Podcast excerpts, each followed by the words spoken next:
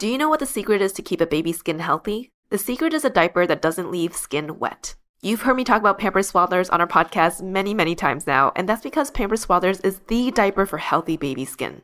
Pampers Swaddlers absorbs wetness better than the leading value brand and provides up to 100% leak-proof skin protection and up to 0% skin irritation. And if you're a fan of Pampers, you've got to check out their new Pampers Free and Gentle wipes, which clean better than Huggies Natural Care and are five times stronger, so they resist tearing during a diaper change. With Free and Gentle, mess meets its match. And if you're like me and you love saving and getting rewarded for something you gotta buy anyway, like diapers, don't forget to download the Pampers Club app today and earn Pampers Cash. You can redeem your Pampers Cash for exclusive Pampers coupon savings and rewards. Try Swaddlers with new Pampers Free and Gentle wipes for healthy baby skin. For trusted protection, trust Pampers, the number one pediatrician recommended brand. Another day is here, and you're ready for it. What to wear? Check.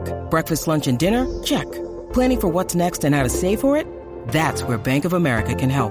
For your financial to-dos, Bank of America has experts ready to help get you closer to your goals. Get started at one of our local financial centers or 24-7 in our mobile banking app. Find a location near you at bankofamerica.com slash talk to us. What would you like the power to do? Mobile banking requires downloading the app and is only available for select devices. Message and data rates may apply. Bank of America and a member FDIC. Welcome to ABG, Asian Boss Girl, a podcast for the modern day Asian American woman. I'm Janet. I'm Mel. And I'm Helen.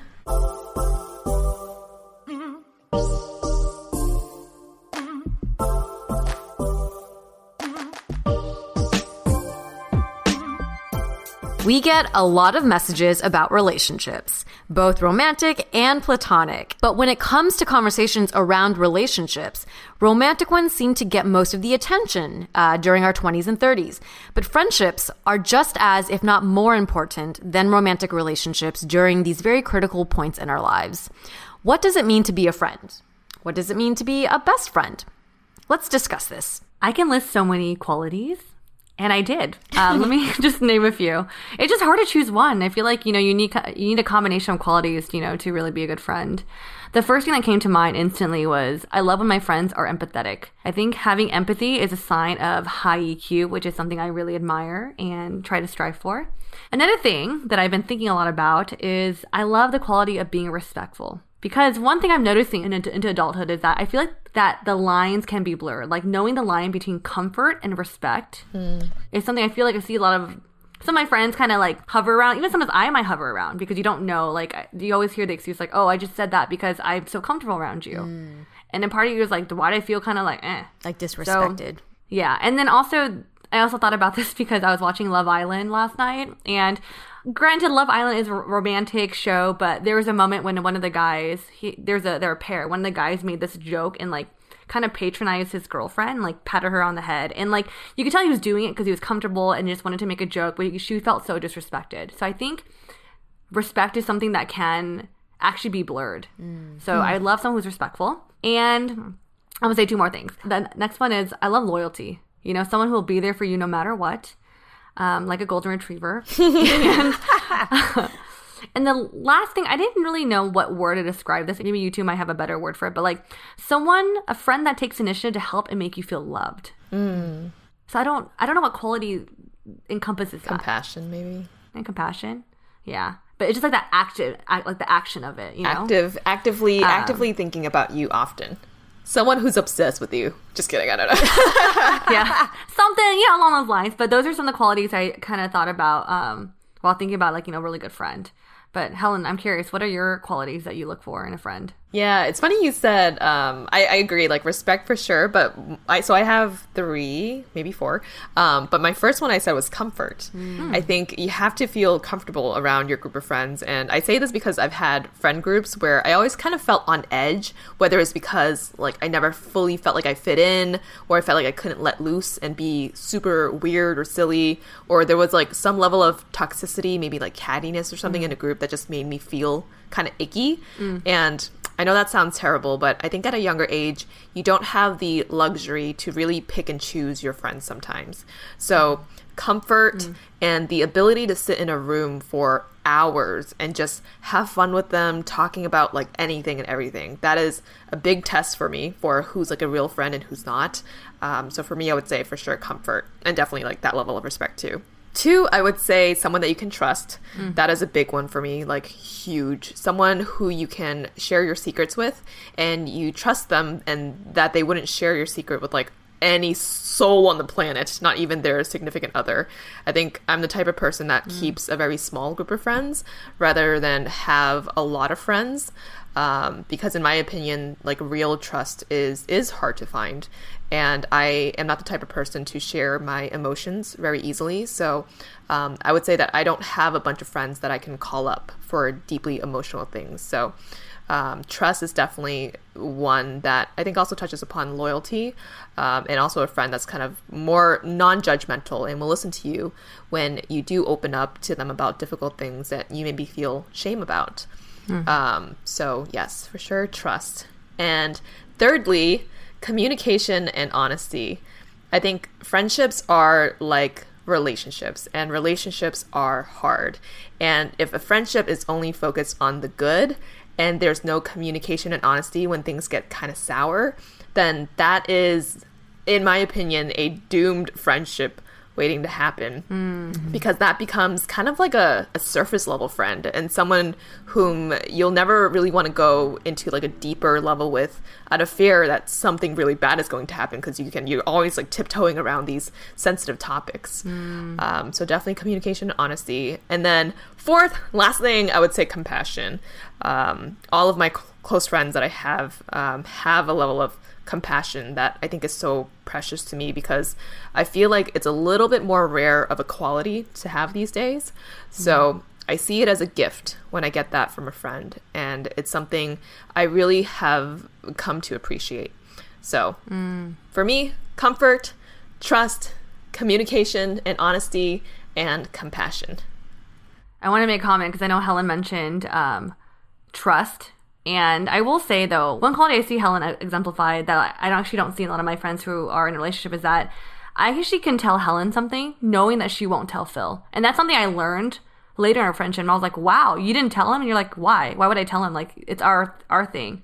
And the reason why I want to acknowledge that is because I have other friends who assume that whenever I tell them something, they're going to tell their significant other. They're like, oh, I only just tell them. And I'm just like, well, oh, like, it just feels like that's a, it's mm. an assumed thing. Right you know, so I do really, I do respect that, that you're able to keep like a secret or something private between, you know, one person, like me or you. Hmm. so I do want to acknowledge that. Yeah, no, I feel like I, I think I like to dish out what I want to receive. And so, what, like, for me, like I said earlier, I don't trust a lot of people. I don't trust easily.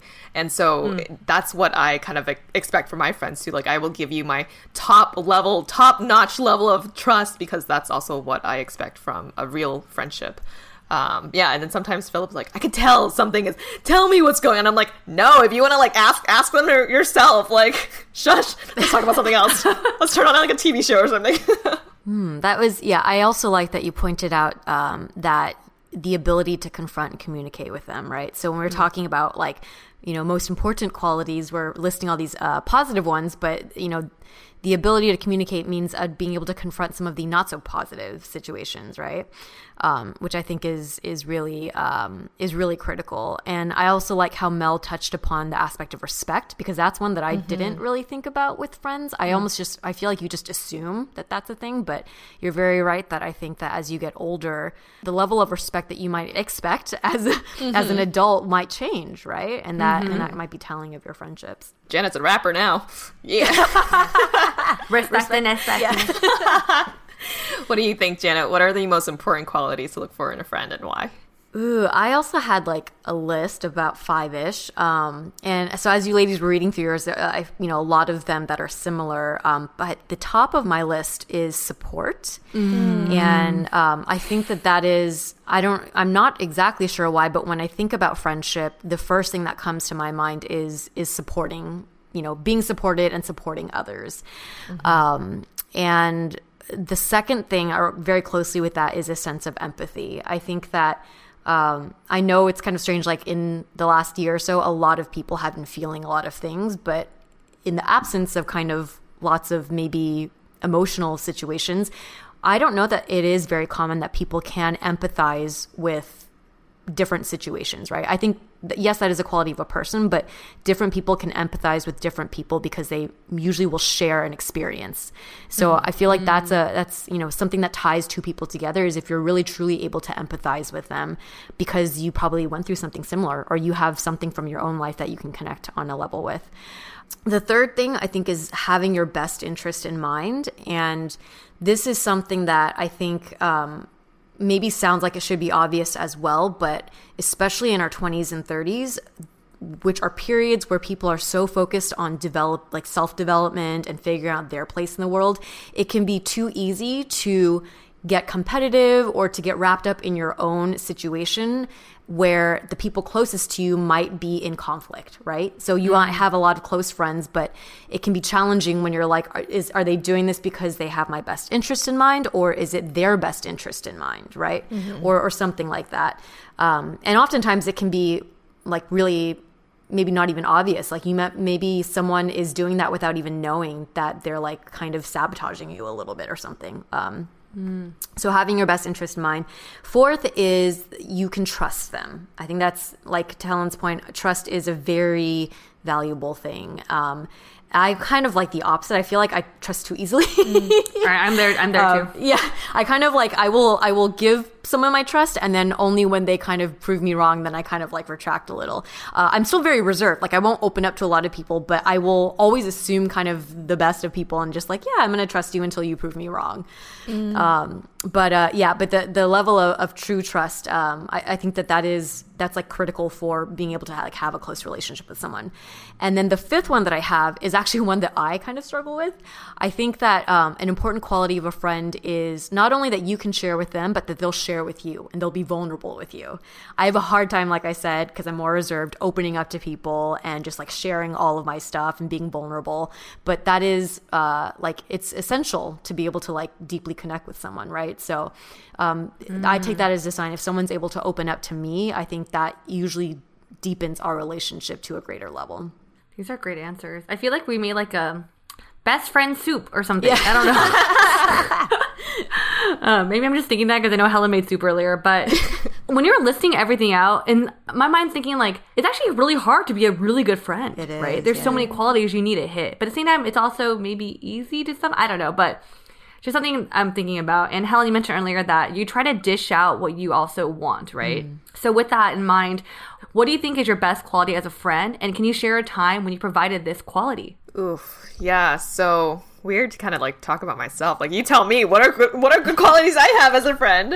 Um, I mean, I think the qualities of like comfort and fun and like an easiness to be around me. I feel like a, mm. This is what I hear from other people. So people say it's very easy to be around me, um, and like I mentioned, that level of trust um, is something that I want to give to other people because yeah, like I think like Janet too, I'm a little bit more reserved when it comes to sharing feelings and being vulnerable. So I definitely think that. Um, I want to give my trust to other people as I want to receive it as well. Um, people have told me I am a good listener. Um, and that um, I, I, I think when I listen, I don't try to give advice right away, and maybe that's why people like, mm. or people tell me that I'm a good listener, because um, I listen and really try and empathize with whatever it is that they're going through. Um, and also, I think when it comes to my close group of friends, like the really, really good group of friends that I have, I will make that extra effort to make them feel special on like specific days. Mm, I agree with that. I can attest to like the things that you're listing. Um, I have noticed that you listen very well, and I notice that because that's usually a comment that I get as well from people. Um, but you don't like you're not kind of quick to respond. You kind of just take mm. it in. Um, and and I think that that is yeah that is I've, I've noticed as well and and the planning and the little gifts yes I, which is strange because I feel like in my um as I've gotten older like I just people just don't have time for things right? So oftentimes the way you celebrate together or the way that you it's like you treat a friend to a meal or you just get together mutually. So it's like I'm like oh when you I've gotten little gifts and things from Helen I'm like this is nice. I haven't had this since like you know I was younger. And um it's it's a nice, yeah, it's a very unique quality. I think I'm not a very mushy type person. I don't express my feelings that much, but when it comes to like writing a card or writing, you know, putting mm. putting thought into writing something for someone like a Christmas card or whatever it is, like that's where I will show you my love. Aww. yeah. Yeah, Helen, I remember when for Christmas she gave us a really good gift. She gave us a poetry book from Rupi yeah. Kaur, and I was like, oh my god, this is so thoughtful. And she does it us. She was like, you better read the card. and I was like, all right. And I was like, all right, always read Helen's Christmas cards. I'm not going to say to you in person, but read the card. She'll start hiding behind a pillow. She starts talking about emotions. Yes, pillow, safety net.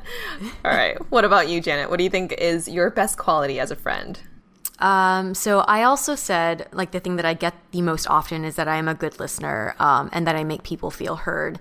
And um, I think that is also because I generally, I'm, I'm pretty hesitant to like give advice because I have I truly believe that like there isn't necessarily a uh, a right answer for things, right? Mm. Um, so I, I often want people to arrive at the answer themselves, and I will mostly be there to listen and to ask questions to get them to answer and talk more, and then hope and then eventually get them to like answer their own question.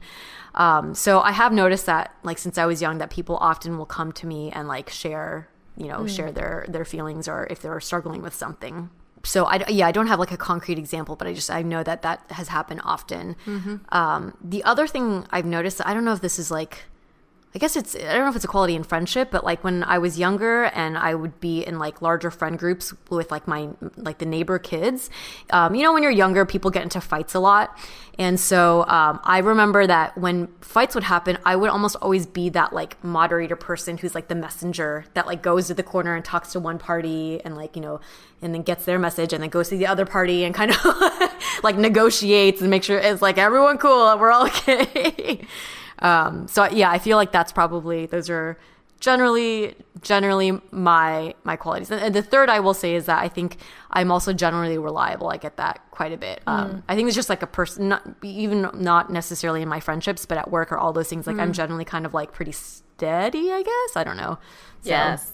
Isn't it awkward to talk about yourself? But I will say, I will concur with everything that you are saying. You are extremely dependable. I find like I find you to be a very good support system. Like whenever mm. we, like myself or Mel, we have something on our minds. Like it's so easy to talk to you because we know that you're not judgmental. You have no like other ulterior motive or anything mm. else, mm. but you just like want to be there to listen and to give advice and and help. You like that is your your Enneagram. You are a mm. number nine, the helper, and that is like that is you through and through. You're just a very good, compassionate, kind spirited person. Yes. Thank you. That's a good example. But you remind me of like a sturdy rock in, in a in a flowing river. Oh, like a current. Like I, I could see a lot of things changing and moving, but in some ways we always know we can rely on you. You always be this very like steady and like strong foundation and person we can always rely on. Mm, I like that. You know, sounds like cool. But uh You're a poet now. Yeah. yeah. I know. We got a we got a rapper, what? a rapper and a poet today. right? Uh, no, I, to add to what Helen said, Jen, I for sure have gone to you so many times. There are moments where I didn't know who to go to and I went to you and you'd always give me like these advice where you're like, well, you're you're very non-judgmental with what's going on with me and I always feel like but you always ask me like these like questions you're like, so how do you feel about that? Like very like these type of general questions mm-hmm. where you're, you're not like well, what you're doing is shitty. But anyways, like you don't yeah. ever respond that way. So I think what you your descriptions are very accurate. Janet's our therapist. Oh. Yeah. I have yeah, I have been told that as well. I've had people in the middle of conversations and like, uh, am I paying for this session? it's like we owe Janet a lot of money. but Mel, how about you? What do you think is your best quality as a friend? Honestly, I had to text Justin from J Raw Twins this question because I didn't I didn't know how to answer this for myself. It, it's like you said, Helen, it's like so awkward to talk about mm. yourself. And I was like, hey, what is my best quality as a friend? And he said, loyal and dependable. And I was like, can you share an example? So like, kind of, so I know, know what you're talking about. he was like saying, so, you know, you both know. So Jason and Justin are twins and they were living together for a while, but they, Jason moved back to Seattle. So that was a very hard time for, for Justin. And Justin, this is the first time I ever saw him cry, like ever. And he was like really heartbroken. Mm. And he told me, he's like, You're willing to drop everything just to be with me. Mm. Like, it didn't matter what was going on. You're like, You're like, you wanted to just be there. I was like, Yeah, I guess in some ways, I think when it comes to my friends, like, I'm very loyal because when I think about my friendships, I actually put them really high on my totem pole of values. Like, I really value my friendships mm. because I think I have such deep connections, you know, with, with you both and like just my close friends here. And like, I have also had, maybe I am loyal because I have friends from so many different aspects of my life, from like elementary school to college to high school. I, am still loyal to these groups of friends. I guess I'm loyal and dependable. Mm-hmm, mm-hmm. Dependable, I'm just like, really?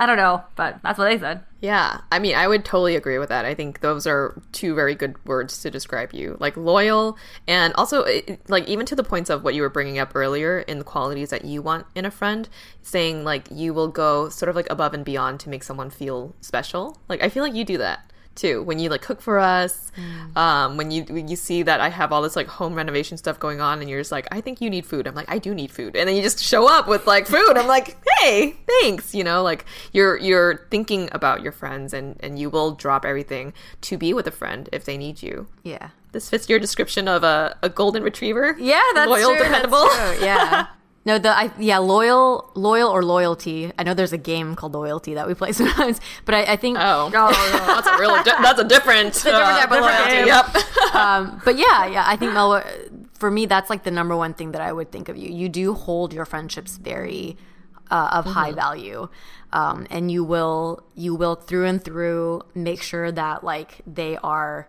prioritized and like I don't know. I just feel like I just have memories of like if something happens and you feel like even potentially you could have hurt someone like a close friend's feelings, you'll like go in and check in on them. Like, are you sure you're okay? Mm, it also yeah. probably comes from a place of your like being more sensitive person too. I feel like you're very yeah. Mm-hmm. So loyalty, I can definitely see that.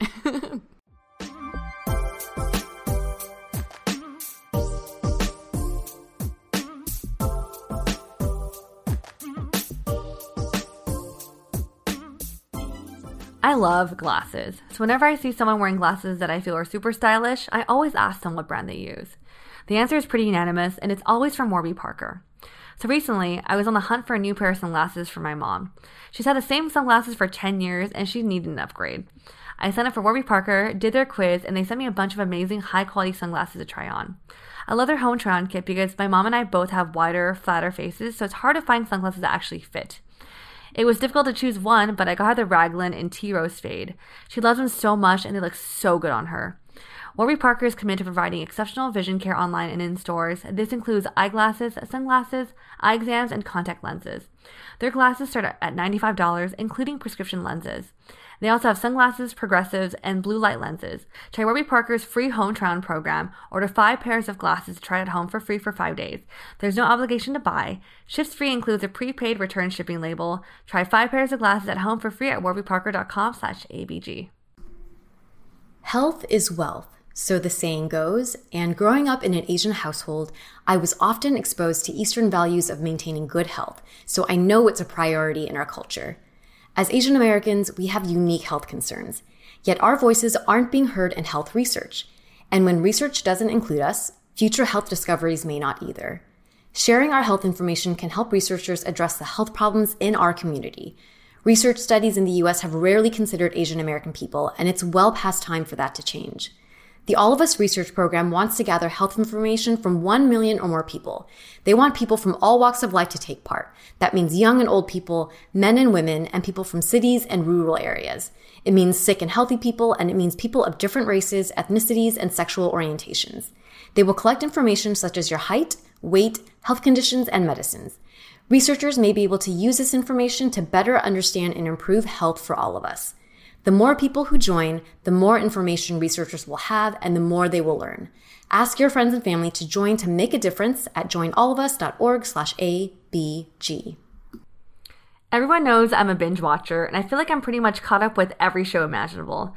If you're like me and on the hunt for something new to watch, you need to check out Acorn TV.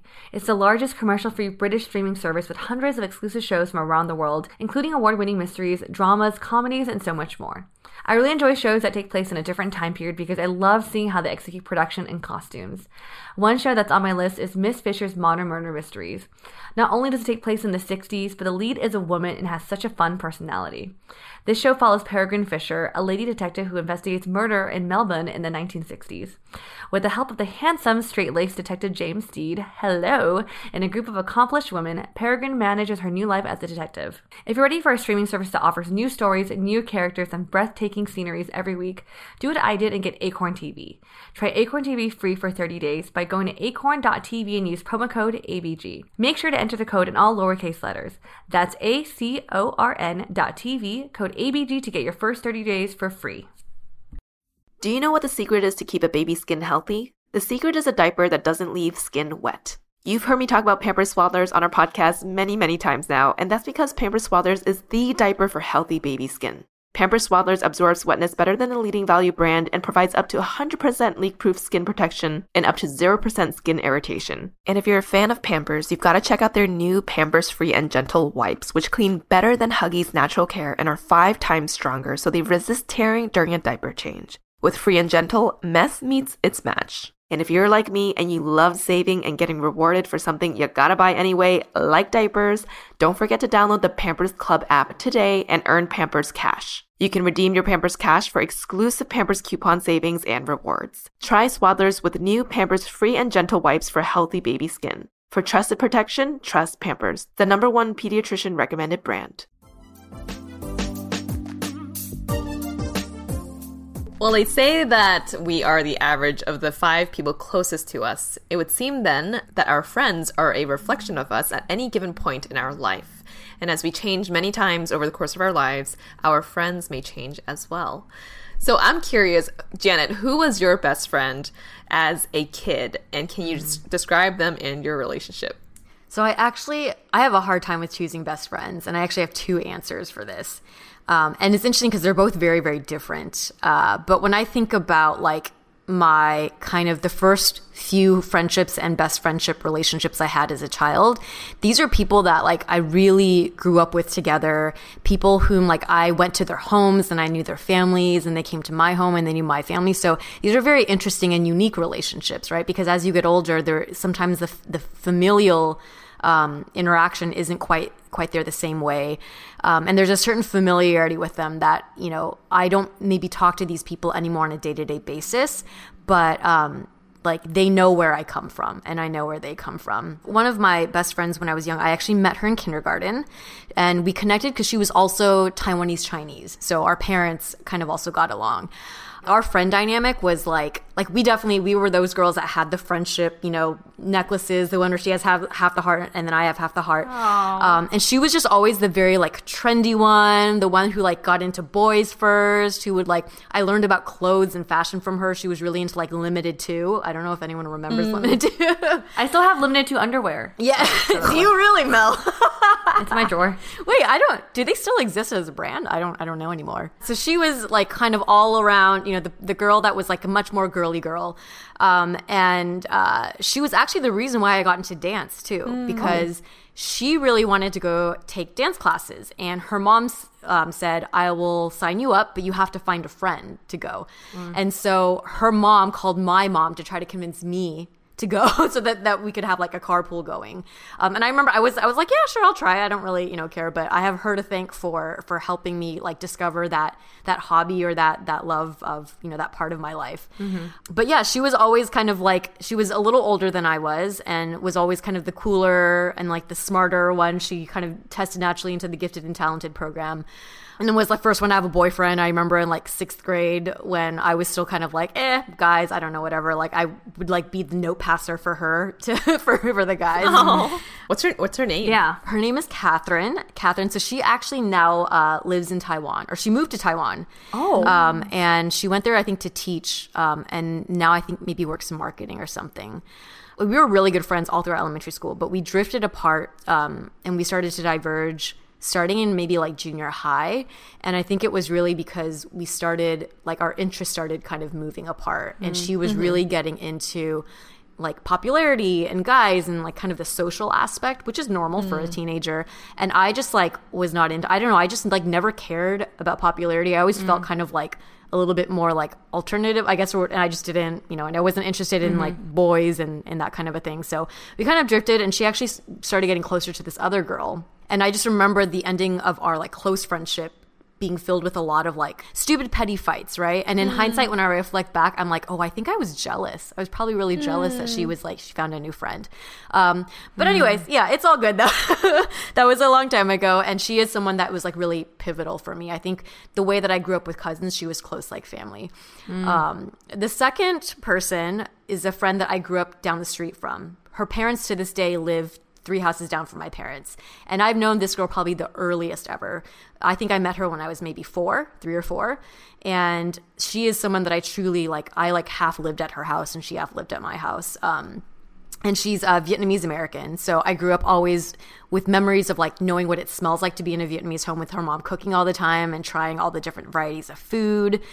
Um, yeah, and we would. She had an older sister and also a brother, um, and we would just always be at each other's homes, like kind of playing around and and you know being kids and as we got older um, she was pretty critical for me because a lot of my other like asian or south asian american friends um, were more kind of heavily influenced by the traditional way of thinking about academics in terms of like prioritizing math and science.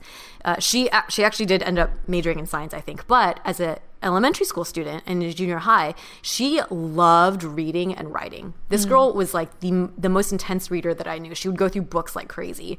And so I think that really impacted me that I had a friend who was so interested in that kind of stuff.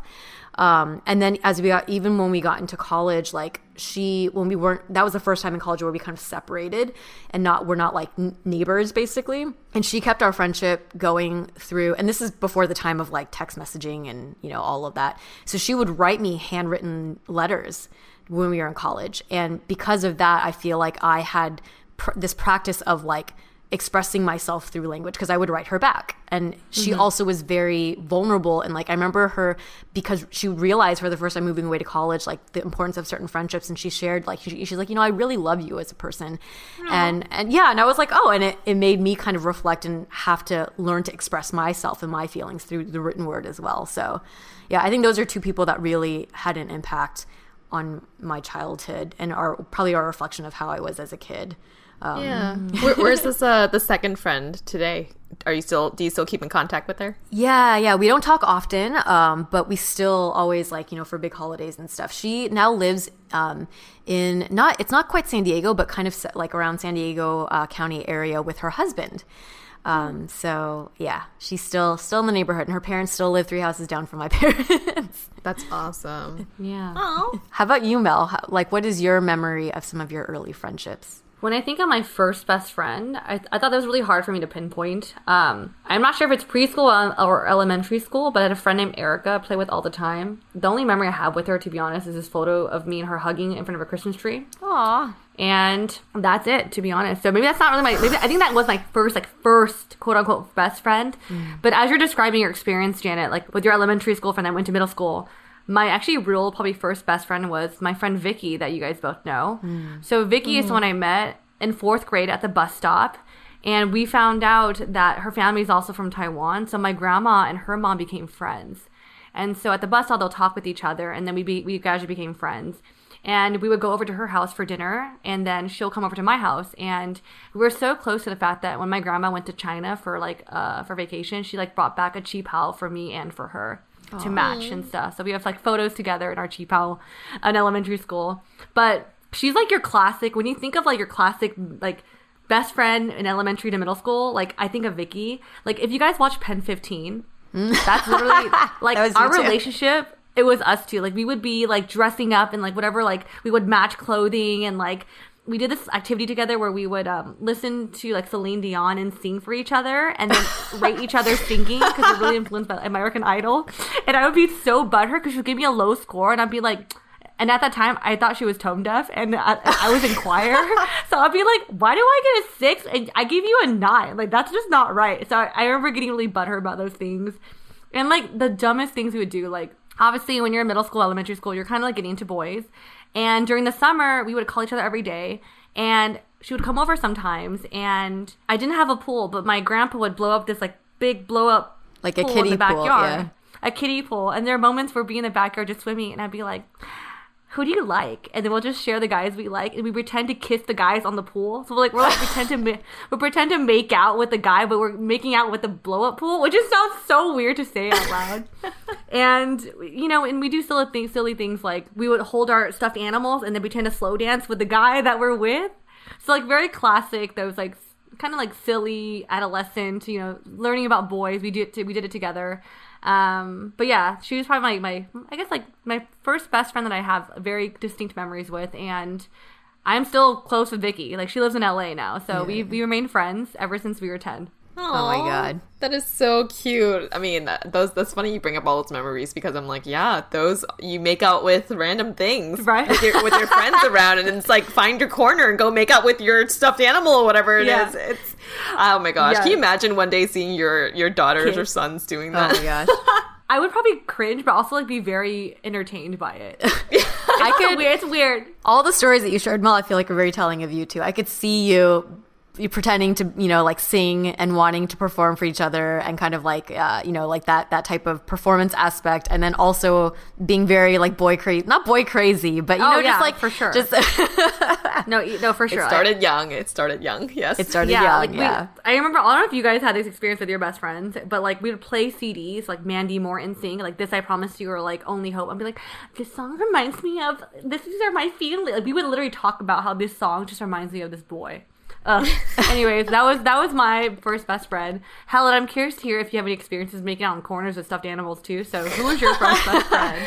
I mean, I definitely did, but let's not talk about that. So, uh, my first best friend, her name was Rita, and we knew each other since I want to say like pre either preschool or kindergarten. It's obviously, I can't remember.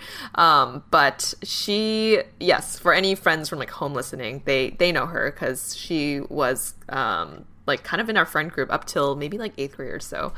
Um, but she is Cambodian American and she spoke Khmer with her family and she was so she was so cool. Like if I were to describe her, she was so smart and she had such a chill, relaxed personality and a, a- like a real I don't give a fuck attitude about her. Every, mm-hmm. Like as a kid, can you imagine as a kid having a I don't give a fuck attitude? I'm just like she's so cool. but her cousins actually lived behind my apartment. So if you remember where I got proposed was in the gravel area mm-hmm. behind my apartment. Um, and after dinner, if Rita was around at her cousin's place, she would be screaming for me to like come down and play with her like Helen, come down, and be like, okay. So I would come down the three flights of stairs and climb over the fence to her community, which was this incredible, loving Cambodian community. And when we were kids, we made these like long ropes out of rubber bands. Do you guys ever do that? oh yeah. yeah yeah I remember that Yeah, and then we would play jump rope and just like hang out all the time. Um, and she was someone to me that was a person I wanted to be so much like, like extremely smart. I remember copying her Latin homework sometimes. Um, very meticulous and again very cool. And I think as a as a kid, I was always part of the the popular kid crowd, but I was always the nerd or the reserved one. And I still remember like people picked on me the most within the group um, which is kind of sad to think about. But I have this like one fond memory that was probably in third grade, so I was probably like eight years old. And in the mornings before we went into our homerooms, everyone would get breakfast in the cafeteria and then file in a straight line outside these large doors before you enter in the school area, the like non cafeteria section of the building. And I always prided myself on being like first in line. I don't know why. It's a nerd thing to do. but I was always first or third out of like a hundred kids in line. Um, and I would just like pull out my homework and do homework there or scribble or even journal. And it's very rare for us, I think, to remember memories from when we were that young. But there's one memory that sticks out with me waiting in line. And very often I would take out my notebook and I would write in there, I hope Rita is nice to me today because I think I like really valued our friendship and I really wanted her to like me. Yeah. And this like this people pleasing side of me had has mm. always been there ever since I was a kid. And because I was always like the nerd or the one that kind of felt left out or or picked on or whatever. So I wrote a lot of letters like that, kind of like praying that Rita would like me and be nice to me that day. Hmm. But she was nice to you, right? She she was, but I think it's that like I don't care, give a like, fuck yeah. attitude that I'd be like, oh, is it like, are you mad at me or is like, yeah, something yeah, happen yeah. at home or what? Like why? Because I I was always the type of person that was just like always nice to friends, you know. So I didn't Yeah. understand when someone was giving me an attitude or because it was a res- result of something else that was happening in their lives. Mm. So. I, I've, I've been trying to find those letters, and every time I go home, I try to search for these like letters because I, I wrote a lot of them, um, but I can't find them. My mom probably saw them and threw them away because she's probably like, "This is toxic." so we were really good friends up until eighth grade or so, and that's when I had mentioned in earlier episodes we were both like skipping school a lot. We would skip school to play mm-hmm. basketball. We got into fights with like gangs in our community. These little kids oh, who would always say that they would get like their older brothers or sisters on us who were in the Crips and on the Bloods, and our community definitely had people like that. So mm-hmm. we would either fight back or run away, and it was like us two always getting into trouble. Um, we were also like subtle pyros. We loved going to the forest and just burning things, leaves, paper, whatever it was. Very not safe to do, but we were dumb and we were susceptible to being rebellious kids. Yeah. So after my whole incident with my mom, which I had mentioned on the podcast before, uh, and deciding for myself that I wanted to become a better daughter for my mom, that's when Rita and I stopped hanging out with each other. Um, and she eventually left uh, high school as well. She dropped out. So it's a very sad reason to not have my childhood best friend. Um, but when I look at her Facebook and I look at it every so often, she has three beautiful kids who are probably like five plus now. And I am very happy to see that she has such a beautiful family. But our lives are definitely no longer like intertwined. Wow, I feel like I went through like a really like a like a good chapter. Pathetic child. No, no. I mean, also, I feel like it's very telling of your personality, Helen. Like when you say she has that don't give a fuck, like, um, I can see that part of you. There's like a certain grit and like a certain toughness to you that I can definitely see reflected in that. Because I think, mm. yeah, when you're young, like those are very, you're very impressionable, right? Those are very mm-hmm. impressionable years. Yeah, I, I also didn't know that you were considered like you were picked on and you were considered the nerdy of the cool crowd or the of the pop. That's an interesting sector to be in because you're in the cool, the popular kids crowd, but then within that mm. within that group, you're kind of getting picked on. Yeah, hmm. yeah, it's a weird. It's a because I feel like no matter what, kids are always picking on each other, like making Yeah, fun of little things, like "oh, your clothes are weird" or whatever. And I Right, feel like I was always the one picked on. I'd be like, "Why?" But then I also didn't fight back because I would just take it because I'm like, "Oh, they're my friends," you hmm. know. Maybe this is just what friendships are like, and I just have to ah.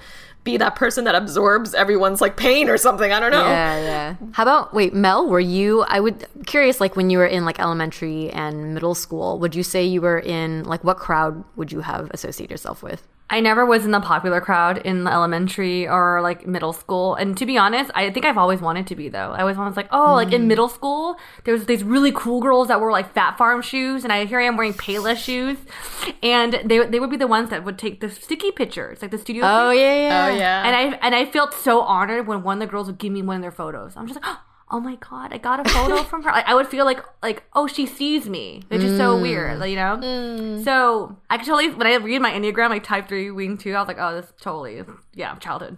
Um, mm, Interesting. because they yeah, and so I don't think I really was, but I always admire them from afar. I could see if if our timelines were aligned, like I would have been the nerdy one, and I would have been like, "Oh, who's this nerdy kid?" And then we would have been nerdy friends. and it would be like they're taking studio pictures. Well, we're gonna take our own studio pictures. and make out in the corner with our stuffed animals. Yeah. so cool. Uh, so all three of us were no. Helen was in the popular crowd, but like the nerdy in the popular crowd, and Janet, you were not in the popular crowd. I was. I feel like I just like was in my own world. I don't know. I just I can had- see that. I could see that too. I, I kind of just like I feel like I wasn't in the popular crowd, or if there was one too, I wasn't really aware of it, and then I just didn't really care. I just kind of did my own thing. I don't know. I'm the kid in the, the sandbox by myself. I can see Janet being like, "What is the word groups? What is a crowd? Like, there's no that doesn't exist. I don't know. I don't believe in the idea of, Right? of hierarchy. or friendships. or friendships. Yeah, open open relationships for all. Um, but but yeah, I mean, so so childhood years, you know, friendships are are childhood years in general are very formative. Um, And then we have high school, and high school is like a whole other world, right? Uh, I'm curious what your friendships were like in high school. Like who who were the people that you were around? What were those dynamics like? Uh, how about you, Mel? Okay, so I mentioned Vicky. I met her in when I was 10. And then after Vicky, I actually met her really good friend, her childhood friend, Lindsay.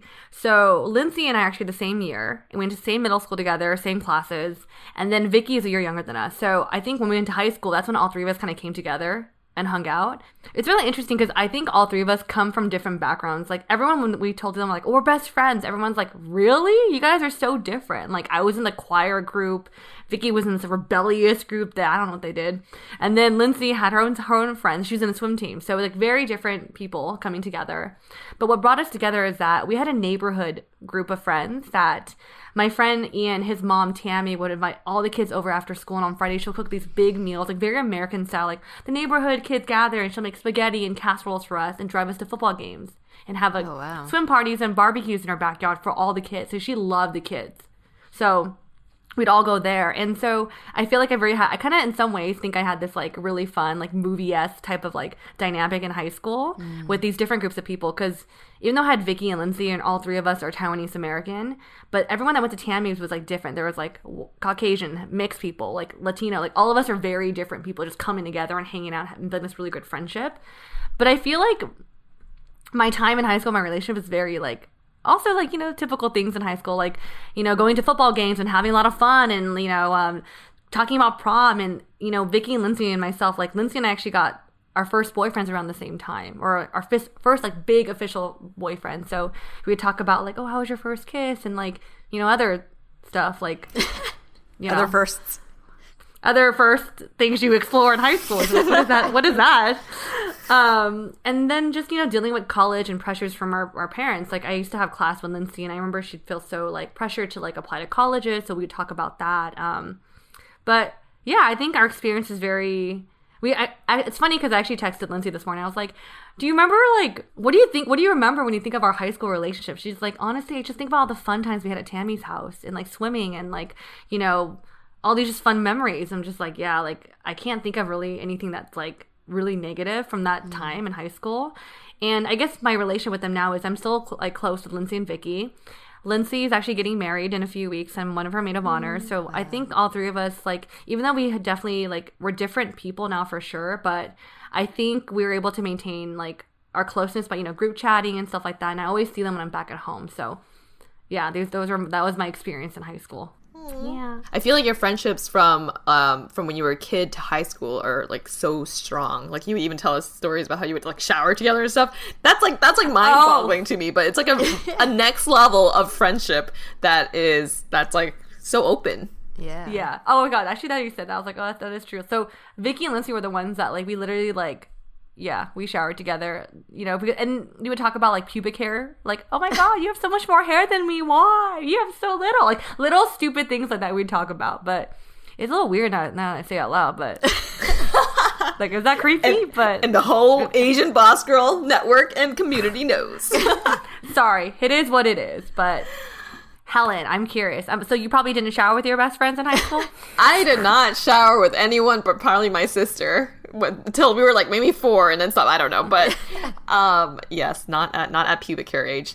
Um, so my best friend in high school, I would say, is Christine, as you know, Yes. as you both know, who I still love very much today. She lives in Boston, and she is the first person I reach out to whenever I go home to visit. She is my comfort. Like I feel like our relationship has not changed ever since high school. Mm. Even the the crude humor that we have is still very prevalent between us and she just kind of like gets me. You know, it's like it's mm. so easy to be around her and she is so caring and compassionate. Like if you get sad, she will literally get sad with you and feel the pain with you and be there to support you but like really feel it with you too Um, and she is someone that I can trust. So all of the things that I kind of mentioned earlier of qualities that I, I look for in a friend, she encompasses them, and I love her so much. Um, yeah. One memory that I have, I think I've I've brought this up before in the past, and I pick on her about this all the time. Um, was when we were in college together, and this random guy messaged me on Facebook and asked if we can go on a date. Did I mention our, this already on our podcast? No, but please share. I, yeah. I might have. Okay. And so this was the first time ever that I was like, okay, maybe I will go on this random blind date with someone who just reached out to me on Facebook. And he's he was someone from BC, like he's on campus, so he was like, "Oh, I've seen you around on campus." And I don't know. Nowadays, I would have been like, "That is stalkery." But at the same time, I was like, "Hey, props to you for having the you know the um the courage to reach out to someone like this." Yeah. So she was a one. I was like, "Okay, I'm not going to do this. This is really weird." And she was like what if that is your future husband? Oh I, I kind of sounded like her when I just said that too. like, what if that's your future husband?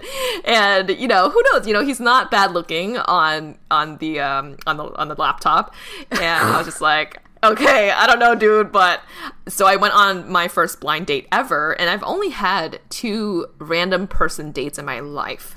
I'm trying to think back to make sure that's correct. I'm pretty sure I've only had two like set up dates with someone random. So this guy, he shows up to our dorm room, and Christine is there with me. She was my freshman year roommate, and I open the door, and this is gonna be kind of mean, but I looked at him and I was like, "This ain't what you look like in your photos." Oh, I no. didn't say that, but I was like, "Okay, please give me a minute," and I close the door.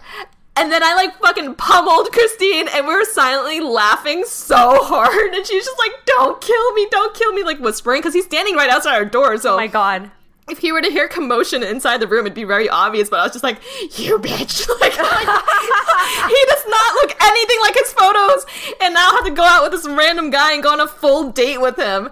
And it was like one of the worst dates ever. But oh, um, no. it was That's bad. Hilarious. It was so yeah. bad. I was just like, "You owe me one."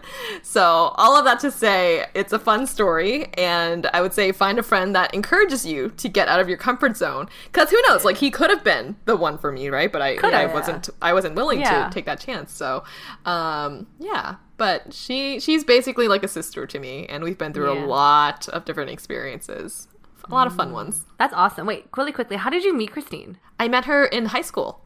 So she, I met her. Uh, we were uh, probably in seventh grade. Yeah, mm. just through the same classes a lot of Asian people, hung out with like our Asian group, and yeah, we got we got pretty close ever since like seventh grade. Hmm. I will say that when you describe Christine, because um, Jan and I had both met Christine when we were, whenever we go to Boston, she had definitely has like a really cool energy and vibe. Like mm. she has this. She, you guys are both very similar. When you both have this like, let's go, we're down. They have this down type of personality, and I'm just like, I can see why you and Helen get along so well. I see it. It's this energy. You guys are both very similar. Mm. Yeah, yeah, yeah. Every time, every yeah. time I go home, we used to go to this place called. Anyone in Boston who knows uh, this underground club called Storyville? I brought you ladies there before, yeah. but every time I go home, like Christine, we have to go to Storyville. She's like, okay, let's do it. And then we try to get like everyone, all of our other friends to go with us, and they're like, no, that club is nasty. Like, why would you go there? Everyone's so sweaty and it's cramped in there. But like, right, we have so much fun there. So we have, we just have a lot of fun together, just like mm-hmm. randomly, you know, catching up, gossiping, whatever it is. It just feels like we're back in high school every time we're back together. So mm. that's like, I feel like those are those are true best friend qualities. When you know, despite the distance and time, it always just mm-hmm. feels like you're back to where you guys left off. Mm. Yeah. How about for you, Jay? Who was your best friend in high school? Ah, uh, so once again, I don't really have like best friends in school. I kind of just have like groups of people, but um, but What's I will say friend? what is. but I will say like um, if I think about who I was in high school and how like what my kind of like focus was, and therefore like mm-hmm. the people that I uh, like surrounded myself with um, I was like really academically focused and like uh, probably to an unhealthy level, like at the neglect of everything else. Like I really didn't care about social life or popularity or any of those things. And I was just so fully focused on like doing well and going to a good school. Um, and there, though I like, I was in like dance and I did different things. So I had like different small groups of people that I would float between. Um, the one group that I still keep in contact with today were uh, a group of like it was like four or five of us and they these were girls who were all from either asian or south asian american homes. Like all of their parents were um, immigrants. And they came here from india pakistan vietnam china and taiwan. Um, and generally were also you know same kind of beeline focus of focusing on school and academics and wanting to go into a good school and not really like caring so much about like the social life or, or different things like that.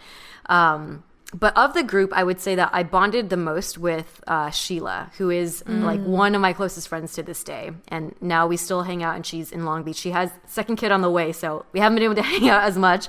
Um, but we bonded, I think, because that group, a lot of, um, like I said, I think because a lot of us came from like immigrant families, and our parents were, you know, just like just a kind of more conservative and more traditional Asian influence in our demeanor. But Sheila um, and I bonded because I think she was also a little bit more liberal and less mm. traditional. She mm. loved Tupac, and we both shared a love for Lauryn Hill. Um, and, mm. you know, so there was a taste in music that was a little different and also we both you know were into kind of like the dark nail polish a little bit of alternative style. We wore doc martens. Um, so we're just a little bit more of like counterculture-ish i guess you could say mm. uh, versus our other friends were a little bit more kind of like maybe more proper. I don't know if that's the right word. Um, and that also meant that you know as we as you know we went into college and started drinking and stuff she was my friend that we were always like going out and dancing and drinking together and probably to the dismay of the other girls in the group. um, and in terms of like my relationship with her, I like we bonded over that, but um, what was, what is interesting is that I think because and I've done so much reflecting about like where my like ambitious drive came from as a child even though I felt like my parents were very like mm-hmm. lax but I still felt like like I was my own tiger parent in my head um, mm. and she was important to me because I think that you know, in in high school and in college, um, we were both like good students. We weren't amazingly smart, like because there were people. I feel like there were like some amazing, but I would say like we were pretty. You know, we were both like graduated with over like four. You know, like we we did well. Um, but she really excelled in graduate school. So she scored mm. really high on the LSATs and was like waitlisted for Harvard and went to Duke for law school. So I felt like she kind of like vicariously through her, I kind of saw the the accomplishment of like you know what a what a Asian or South Asian uh, parent is, you know, their dream is of. Um, and yet, if you talk to her about that experience, she like had a lot of very challenging experiences in law school, and sometimes would say like, "Oh, I should, I chose the wrong, you know, whatever it was." Um, but ended up in her career like i think when she first went into law school i remember her telling me i'm going to go work for a big big law like make all the money and do the you know the corporate law she now she ended up working in she does she's a public defender so she like that is very like social focused and I definitely saw a change in her like near the end of law school and all throughout where she just became really really passionate about kind of like the underdog and um and I think being Pakistani American herself and being a woman um, and probably going through law school and going to Duke where there's a lot of people that come from money and mm. wealth and in being kind of exposed to that environment i think she just kind of flipped a little bit of her of what her values were and her priorities. So I, I, I don't know. I think that that probably has a huge impact on me and how i was progressing through my career and what i was seeing as valuable. Um, and also i i think that we both went through really big challenges coming out of school and trying to figure out our career paths because she came out of law school. I think she graduated during the like economic downturn. So she was like mm-hmm. jobless for like a year or so. And imagine uh, you're coming out of law school like you just spent a shit ton of money, you know, and not yeah. being able to work and all that. So she was really there for me in a lot of really hard points in my life. And I feel like I was there for her as well she sounds like an amazing a friend to have and i could see also how she kind of balances you out really well too like someone who is very studious and focused on the on the the studies and then also just this like alternative like more ratchet lifestyle yeah, that we all know janet has in her you know it's like it's like a perfect combination especially for young janet who's still trying to figure out like her place in this mm-hmm. world she sounds yeah, like yeah. someone who is a very strong pillar of a, of a friend to just like have by your side yeah yeah especially if you know it sounds like your other group of friends felt like they're kind of like played by the book or more by the book and sheila mm-hmm. seems more like let's just paint the town red and see what happens and yeah, i feel like yeah. you guys are very similar in that um, I always see a picture of Sheila and her family on your fridge because you have your Christmas card there. Yeah. She seems really fun and sweet.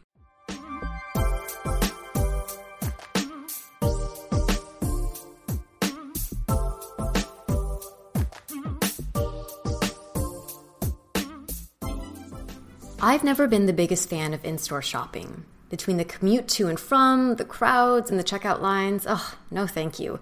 For all those reasons, I, like many of you, I'm sure, do quite a bit of online shopping. And like many of you, I assume I use Honey. But if I'm wrong and you're not using Honey, you're pretty much missing out on free money. Honey is the free shopping tool that scours the internet for promo codes and applies the best one it finds to your cart. Imagine you're shopping on one of your favorite sites. When you check out, the Honey button drops down and all you have to do is click Apply Coupons. Wait a few seconds as Honey searches for coupons it can find for that site. If Honey finds a working coupon, you'll watch the prices drop. Honey has saved me money on everything from food orders to clothing purchases, and even those flowers I ordered to be delivered for a friend's birthday. Honey supports over 30,000 stores online and has found its over 17 million members over $2 billion in savings. If you don't already have Honey, you could be straight up missing out on free savings. It's literally free and installs in a few seconds. And by getting it, you'll be doing yourself a solid and supporting this podcast. Get Honey for free at joinhoney.com slash ABG. That's joinhoney.com slash ABG. It is officially grilling season, baby. Honestly, one thing I love about summer is barbecue.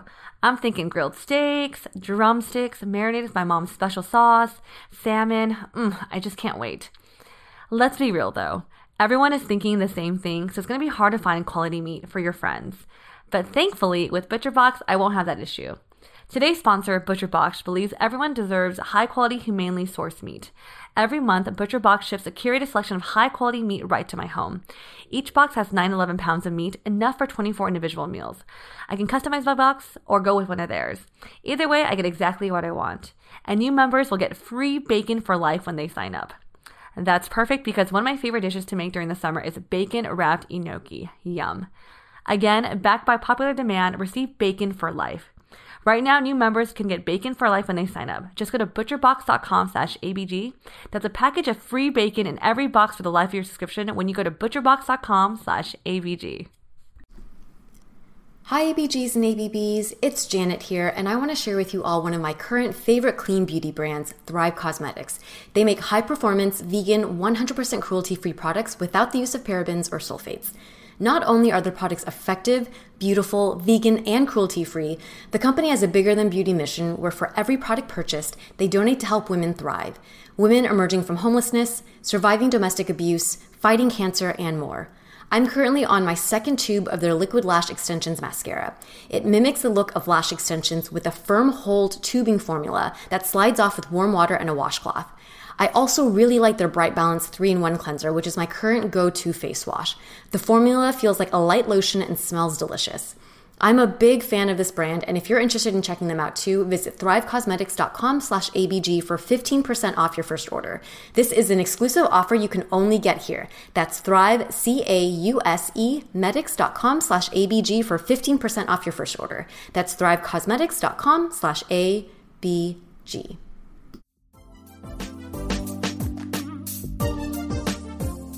Who was a good friend in your early career years and what qualities did they have? Okay, so I am going to say my friend Crystal at Ernst & Young. She, oh, I love that girl. She was my coworker and my best friend at work. Um, and I don't think I could have survived without her. And she tells me quite often that she is not surviving without me there. Aww. So sorry, Crystal, but I, I needed her there for my own sanity. She is so smart, so meticulous, and even though she was like one, two years, she's older than me, but she she was one, two years like behind me and climbing the corporate ladder because she entered at, at from different firms and whatnot. But um, I went her, to her for like so many of my questions, and either she knew the answers or she would find the answers. You know, mm-hmm. so she was a very dependable, reliable person. Um, She's also the first person that ever bought a shirt, a T-shirt from Asian Boss Girl, and was our first sale ever, our first dollar ever. Because I remember I I brought like a sample uh, to work to just because I was excited. I was like, "This is what I'm doing! Look, we have a T-shirt!" Yeah. And she was like, "Here's my money, take it." And when I was literally just trying to show her the shirt, Aww. so she's always been incredibly supportive, and I confided in her with like everything going on at work. She was my gossip queen. She was who I could complain to. And I even went to her about things going on in my personal life because mm. it kind of, it's nice to have a friend that is removed from your mm. personal life and removed from the people that are in your life because mm. she doesn't know who they are. So she she gave me very unbiased opinions. Yeah, yeah. Um, and I like totally forgot about this, but even like my my personal like deep dark secrets or whatever, like I I shared those with her because it, it, was just so easy to talk to her, and mm. it's kind of funny because she is from China. Like she, I think she moved here after college so that sometimes there is a language barrier or even like societal differences and not really understanding the social construct of living in the US and what is socially acceptable or not like she I remember mm-hmm. she would always ask me questions like why did our boss like why did he do that like is that normal is that a, an American thing why does it mm. feel weird and to be like I had, to, had to explain it to her you know this is how it is and what whatever but um, she was always trying to grasp like the difference between Chinese culture and American mm. culture mm. but I I will say though that when I did ask her for help, and especially with personal things, she was one of the best listeners and the best advice givers. And there were moments where I would be like, like no matter where we are raised or where we are born, there is a very human element about all of us, like globally, that is just so similar. And it was very comforting to have like learned that lesson from her mm-hmm. that we we honestly are more similar than than we are different. So I would say Crystal. Shout out to Crystal. I don't know if you listen to the podcast. You're probably too busy, but um, she for sure saved me um, at EY for Aww. the seven years I was in the LA office. Oh mm. wow. It's it's actually it's very special to hear you talk about like a friend or a close relationship like that um, because I think because that's so different from my experience since I jumped around at so many different jobs I never had like a very close person to me at work mm-hmm. and yeah those are very important years in your life in your early career early and middle career right where you're and especially in a in an industry like yours and in a job like yours where it was so like demanding and um, you know really pushes you to your limits um, so that's yeah, I can I definitely thank you, Crystal, for taking care of Helen for us yeah. for those first few years. And then you were purchasing our first shirt. That's awesome. She's customer number one. yeah, she she gave me cash, and I'm like, I don't know what to do with this cash. Like, I don't. Yeah. What? I need to set up our square first. I don't. know. I know. How about for you, Janet? Who was a good friend in your early career years? Ooh, so I didn't have people at work, but um, I had there were two friends that I met in college that we particularly because like I mean I met a lot of people in college and I kind of I was reflecting like why were these two people did they continue with me through my early career uh, years? And once again I couldn't pick one. So I have Drashti which you you ladies have met um, mm-hmm. and also my friend Kristen that I mentioned we lived together in San Francisco. The common thing about these two women is that I feel like we shared similar drive and career ambition. And i think that that was something that like why i really clicked with them. We were all like getting out of college and really looking to like fully focused on developing our careers. And with drashti we share a similar thing of, of course it's once again you know she comes from like a south asian american family background. Her parents are from uh, from india. And I think being the eldest daughter as well, we really clicked on having very similar values and similar understanding of or like priorities in being selfless for your family or like really prioritizing your family. And she was someone that like I I really admire her for the way that she is a leader because I think that she's a leader. She does it in a way where like in western culture I think that we have a very like almost like more business focused definition of a leader. Like we mm. look so much based off of like it's like it's less human, right? Like they mm-hmm. always think about if you're you're more like you get results and and you know you get things done. Um, versus I feel like she's someone who really embodies like maternal leadership. Like there's like a mm. a nice I don't know there's a humanness to her, and I've always really admired that about her. Um, and she's been critical in my life because she I think has demonstrated how like she's been a lot of how I've reflected how I want to lead. Um, and also was someone that as a friend who forced me to kind of like talk about my feelings, especially mm. during the important years in your like 20s and your 30s when you're dating, right? Like I said, I was not, I'm not a very emotive person she was one of my very first friends who is very like emotionally expressive. Mm-hmm. I had not had that in my life before, and um, if not for her, I feel like I would still be even more emotionally backwards than I am now. Um, and then the second person I mentioned was Kristen. I always describe Kristen to my friends as she is like a six foot five white frat boy and a five foot two Vietnamese little girl frame.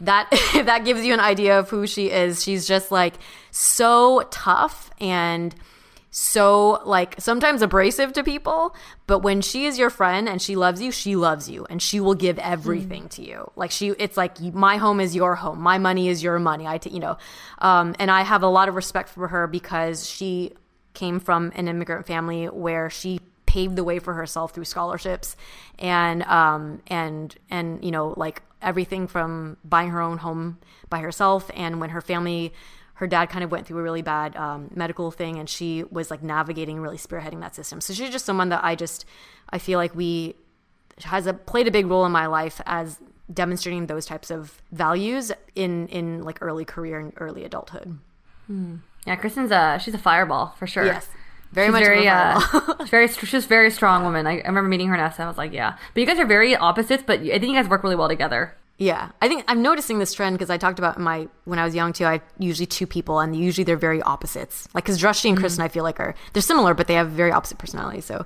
I don't Is know. That why you always yeah. say you're looking for someone on the opposite end of the battery? Because I feel like maybe that's what yeah. your friendship yeah, you want to yeah. reflect it with your romantic partners. Yeah, yeah, that's very true. I actually feel like a lot of my friends, I like we click, but we're not really similar, or like we have a lot of differences. I don't know. Yeah, but how about you, Mel? Uh, so two groups of people come to mind. The first person actually is Taylor Chan from Wong Fu Productions, because oh. I know Tay honestly has a, such a special place in my heart because you don't talk every day, but whenever I see him, I'm just like Taylor and that voice, Taylor. Um, so moving, moving to LA, I didn't really have any friends, and you know, um, I was commuting from my aunt and uncle's house in Irvine all the way to like Pasadena for Wong Fu, and that I, I mean, mentally that could be kind of you know tough. And Taylor was just so nice to have at Wong Fu because I feel like we were both experiencing this LA media Asian American representation community together. Like when Phil and Wes invited us to the club where Helen was, I remember looking at Taylor going, "Oh my god, it's like our first LA event!" And like he like drove me to the mall to to buy my first like romper so I could wear it to the club. Like he was oh. so supportive and like oh. to experience these little things together was super sweet. And honestly, like he was probably my first friend in LA that just has really been there for me. Like the first two years living in LA was tough, you know, trying to navigate pursuing your passion. I'd cry so much to him in the car. And he's always been such a great listener. And we got to a point when I was working at Wong Fu and I was we're doing the movie. The commute was so much. Taylor was like, Mel, why don't you sleep over at my house a couple times to use my guest room? My parents don't mind. So even he opened up his like he opened his home to me. Mm. So I like feel very fortunate for that friendship. And I think just to have someone that you could like kind of be on this creative journey together is really cool because from afar I see Taylor like g- like grow so much within Wong Fu, and I'm just like. I, I knew you from the beginning. I saw you hustle. I saw you like put in the work and the time. And I just feel very proud of him. And so uh, he also says the same thing with ABG, just like, oh man, it's just it's just so crazy. And so I think Taylor is someone that I've always will always cherish. And you know his personality, he's just so he's so loyal, dependable too. So Taylor's someone I feel like was really there for me from my in the beginning of my career in, in terms of LA and creative, and has will always be there for me. The other two people I think about is the twins for the same exact mm. reasons for Taylor in different ways because when I started freelancing and touring, honestly, it was probably the most stressed I've been in my life because I'm thrown into this country where I don't know how like the customs. Um, I was 25, 24, and I don't know how to manage people as well. So it was like very stressed out, dealing with, you know, you're dealing with celebrities and artists that sometimes, you know, egos can run high. And I remember I was crying so much at, in Thailand. Actually, I was in Thailand, stopped, and I was crying because I didn't know what to do. I didn't know how to handle my, my job. And the twins would just listen to me cry and give me advice. And I think in some ways they've been very there for me. And I think another reason why I'm so close to them is that because we were both we both got to experience touring together for the first time and we're the same age so i think when you have mm. same age all this stuff it just makes it easier for you to connect but to be honest, right now Justin's like he feels like a breath of fresh air for me. So Justin, Jason, and Taylor are like the people I really think about in terms of like who've been there for me in my career. And we know them and we love them. And mm-hmm. two all of them have been on our podcast mm-hmm. at one point. Oh Yes. Yeah. Look at you, Mel, incorporating your friends into work. no, no, not incorporating friends into your work. It's it's giving them the platform to shine. That is what's yeah. happening here.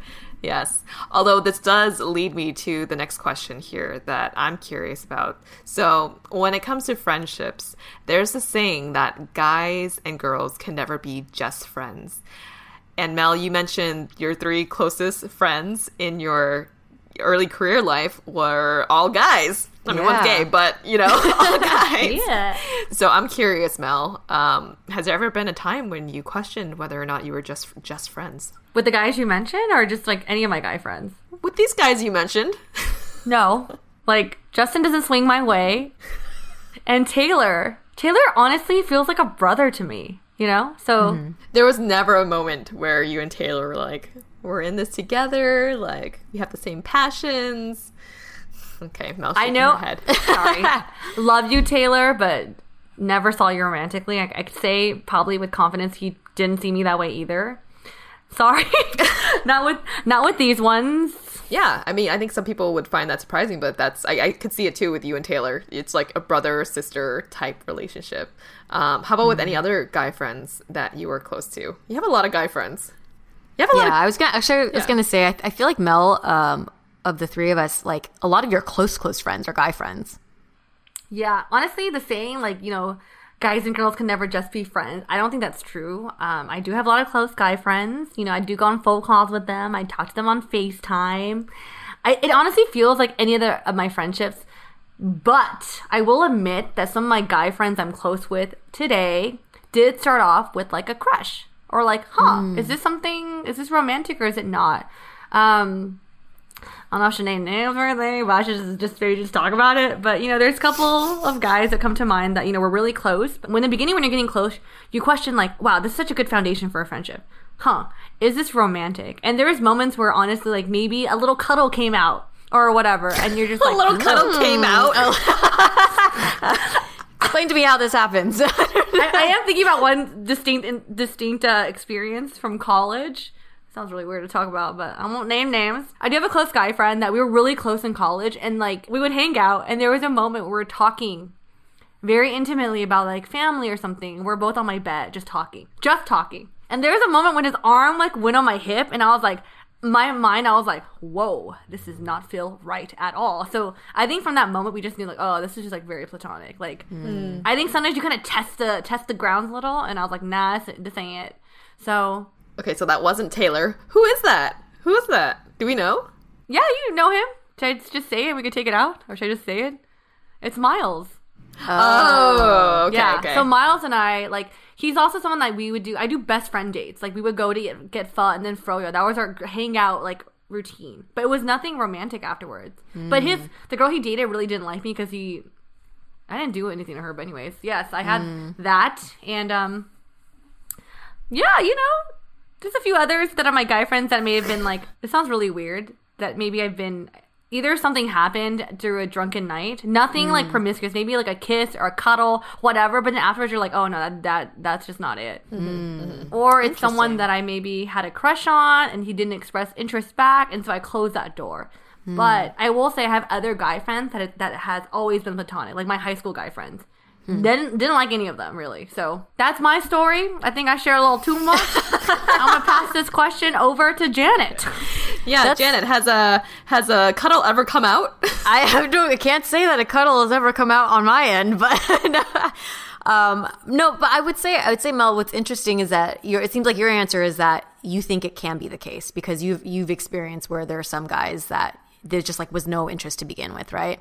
Yep. Um, I think that you can just be friends, but I think the question will always come up. Like you will always have had to consider it, right? Either either it will, if it hasn't already, it already did, and you guys decided no, we're just better as friends, or or it's it's one of those two things, right? It's possible that the conclusion is no, um, and then that you can continue the friendship, but you must always think of it, right? yeah, I agree. You always think of you know you think about it. Yeah, I don't know. How about how about you, Helen? What do you think? Um, okay, so we didn't talk about college as much, but in college, two of my best friends were guys, and we had a completely platonic relationship. It's weird, but we really did. Like my friend Steve, he was my co-president for the Chinese Students Association, and I loved him like a brother. We literally, like you said, Mel, like we would be in the same bed and be like, "Don't touch me." We'd be like, "Don't, don't like," you know. And I mean, he would he would compliment me when I looked good when I dressed up, and I would do the same for him because it's like, you know, you could you could objectively just be like, "Hey, you look good today," but there was never like a damn, oh, like you look too good, you know? So it was it was very platonic and I c- completely believe that you can have guy friends who are just friends because of that experience. But I will say I've had close guy friends also in the past that were maybe um, trying to get close for other reasons, like you were saying, Mel. So um, I would say it's like it's it's probably more rare for two people to just like have no even like thought about it because I, I think it's also kind of just human nature to wonder if like Yeah, you yeah. are connecting in this way and exactly. and you are looking for a partner like is this the right person for you or is it not Right. um so i think it's pretty rare but i would say for me it's it's definitely possible to just be completely platonic with a guy friend Wait, so Helen, so all your guy friends, you're telling me that you, you didn't have a thought. You're like, huh, maybe. Like, did you have a huh, maybe from you? Oh no, for sure, for sure. I, I I have yes. Um, and either I didn't act on it or I acted on it and nothing happened. But I'm saying like the, with my like college friends, like that, like with like Steve, I just remember we hung out all the time. Like we were co-presidents and we just like planned and ideated and had the same passions and everything. But there was just like nothing there. And there was that one, one like bed moment, you know, where I'm just like, I'm gonna lie down here. And he's like, Are you tired? I was like, Yeah. And he was like, Okay. Cool. I was like, don't touch me. but like, but I was able to say that because I know that it's an unspoken understanding between the two of mm-hmm. us that yeah. we could make a joke like that too because we knew that that would that wouldn't be like the case at all. So That's true. Yeah. This is really random, but an observation I made about with you two. Let me just tell a quick story. I feel like how do I say this? Maybe through the grapevine, you know, through our multiple times hanging out and just stories from like, you know, just we I feel like I met a lot of your different friends from both your friends from different lives. I feel like a lot of guys try to get at you and you both are like they're like both int- they're both your friends with you but they're like oh maybe you know they're trying to cross that border but you guys never reciprocate back and this reminds me of a story because i remember one time a mutual friend of ours literally thought he went on a date with janet and then janet's like oh no i just hung out with her as a friend. So part of me is like yo that's a that's miscommunication somehow. Like i just think it's really funny how that situation happened. And the funny thing is i think this person also uh, was the person that tried to cross that friendship line with helen at first too.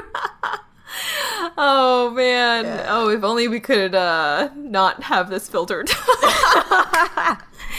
yeah, I mean, there are some there are some guys out there who are who are trying to get with every girl that comes across their path. So we have we have friends like that, and they probably have tried things with us, and we're just like, nope. I mean, this person tried things with you too, Mel. So no honestly no actually he didn't Uh, what are Things you talking happen, about? though. All of this to say that um, it is possible to be a guy and a girl and to be just platonically friends, or to be two people and to just be platonically friends.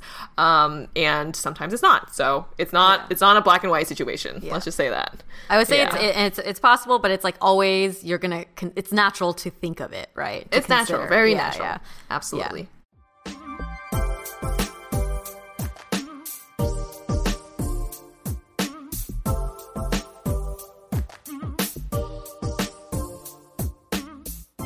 Thank you, everyone, for joining us on this episode today where we talked about friendships.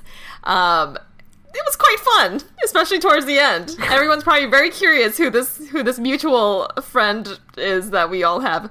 Um, please don't make any guesses. But as you can see from our conversation, friendship can take many different forms, and each friend brings a different aspect to our lives at different times. So I feel like this was a really good episode to just reflect back on all the different friends that we've had throughout our lives and just how much of an impact that these people have made on us. And um, we don't often think back and and really just give the time and I think respect that that that friend was in that period of your life. But for anyone out there who's listening, take that moment to just think back on your friendships and thank them because they really did shape the person that you are today. Yeah, and then earlier in this episode, we kind of each shared like a different quality of a friend. We wanted to ask you, you know, what do you consider to be the most important quality of a good friend? And here is what some of you had to say. So Lily H. Lee said empathy. Girl, I agree. Mag 1019 said not afraid to call you on your shit, which I also agree. Mm. Honesty, And- yes. Yes. And Bonnie S. Chen said, Are they down to start a podcast together?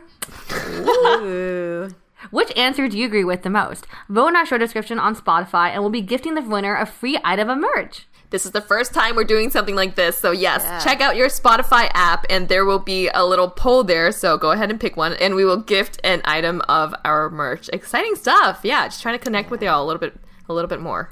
Yeah, and thank you for everyone else who has submitted. Um, let us know if you enjoy this because maybe we'll do more of this. If you don't already, please follow us on Spotify, subscribe to us on Apple Podcasts, leave us a rating and review, and share this episode with your friends. You can also support us through monthly donations at anchor.fm slash asianbossgirl slash support. And we just released our first item of jewelry, which is the ABG necklace. So match me and Janet and get one for your bestie at asianbossgirl.myshopify.com. If you resonated with today's episode, let us know in the comments of our IG post. And if you'd like to put faces to our names, you can find us on YouTube where we share vlogs, an audience Q&A segment called Dear ABG, and much more. Our handle on both platforms is at Asian Boss Girl. If you'd like to send a shout out to a friend, check out our link tree in our link in bio and click on shoutouts. And last but not least, thank you to our super talented editor, Michelle, for working all her magic on our episodes, including this one. We'll catch you all in the next episode. Bye. Bye.